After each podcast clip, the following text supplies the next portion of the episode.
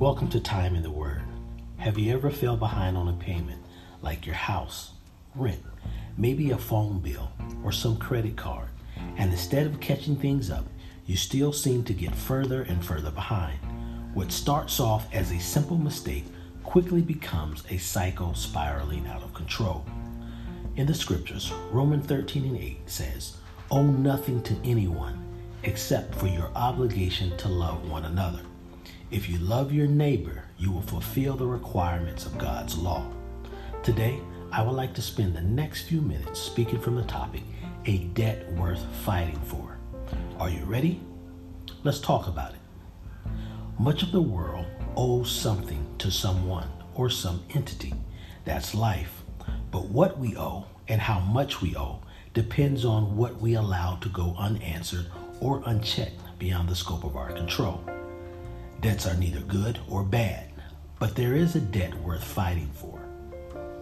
There are three things that you and I must have a will to fight for, and the order of that fight is critical.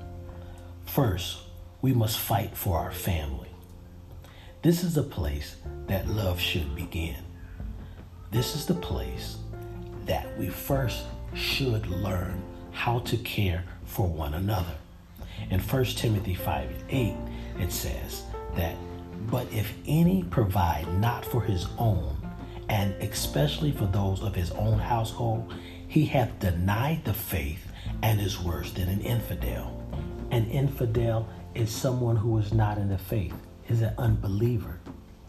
In First Corinthians thirteen and one, Paul says, "If I could speak all the languages of the earth and of angels, but didn't love others, I would only be a noisy gong or a clanging cymbal.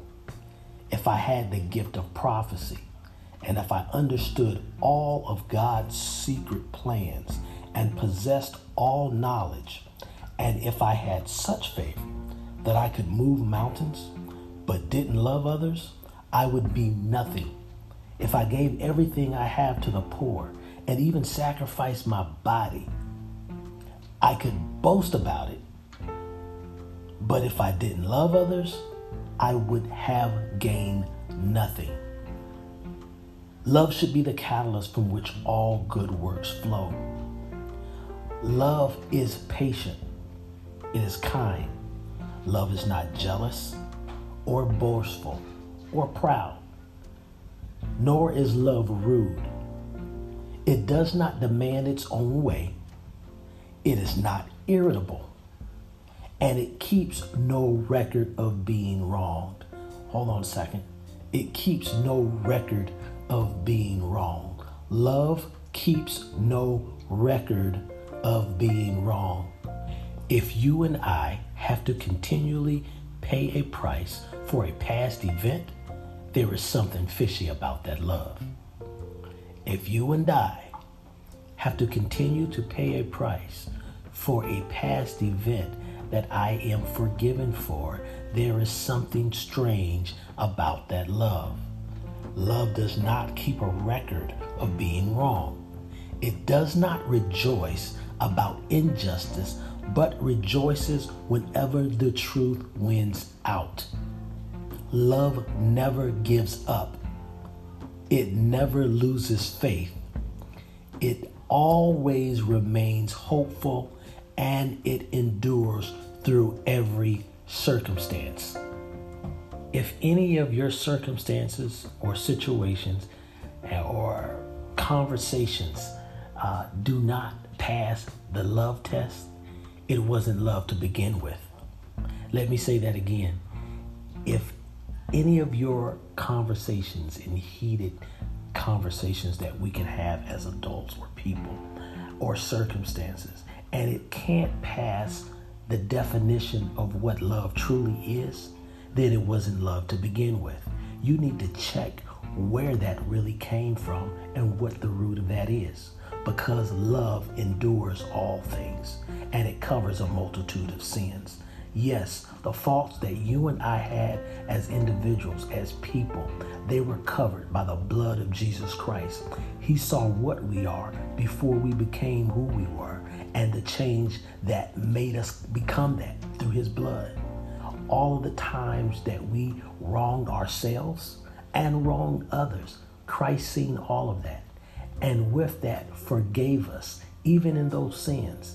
And we must in ourselves do that, not just for ourselves, but to our neighbors as well. You and I must fight for our families. We must fight for the gospel. And thirdly, we must fight for the lost. Once again, we must fight for our families, where love should begin. We must fight for the gospel's sake.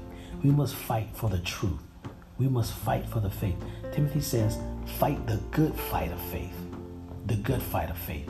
It is the faith of the gospel, where we begin to speak the truth of the word of God to men and women around us. There are so many things out here that are being tainted with the word of God. Is there any truth in the mouths of teachers and pastors and preachers and so-called prophets? There must be truth, and that truth must be grounded in love. If it's not, it's not of God. Thirdly, we must have a fight for the lost. We must have a love and a fight for the lost. We must, we must have a fight for those who are perishing, those who don't understand the word of God, those who are lost and need to know that somebody loves them by giving them a meal, by putting something warm around them, by offering them something to drink, by forgiving their debt.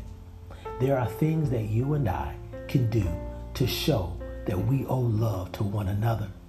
This is the greatest debt to have, and a debt worth fighting for. It is a debt to love one another. It is a fight to love one another as Christ has loved us. And in so doing, we will help draw many and bring people to Christ. It is imperative that you and I, you and I, get back to the basics and understand what the real gospel is, and that it is hid in the power of love and motivated by that same power to do the good works that we are called to do. May God bless you. Spirit of living God, we thank you and we praise you for this time. We thank you, dear God, for the understanding of what it is and what it means to really love and to help one another. Not in arrogancy or for selfish ambition do we do these things, but we do them out of the obligation of your word and the care for our mankind. We thank you, Lord, that we come into a greater relationship and understanding in you what it means to really do your work through the power of love.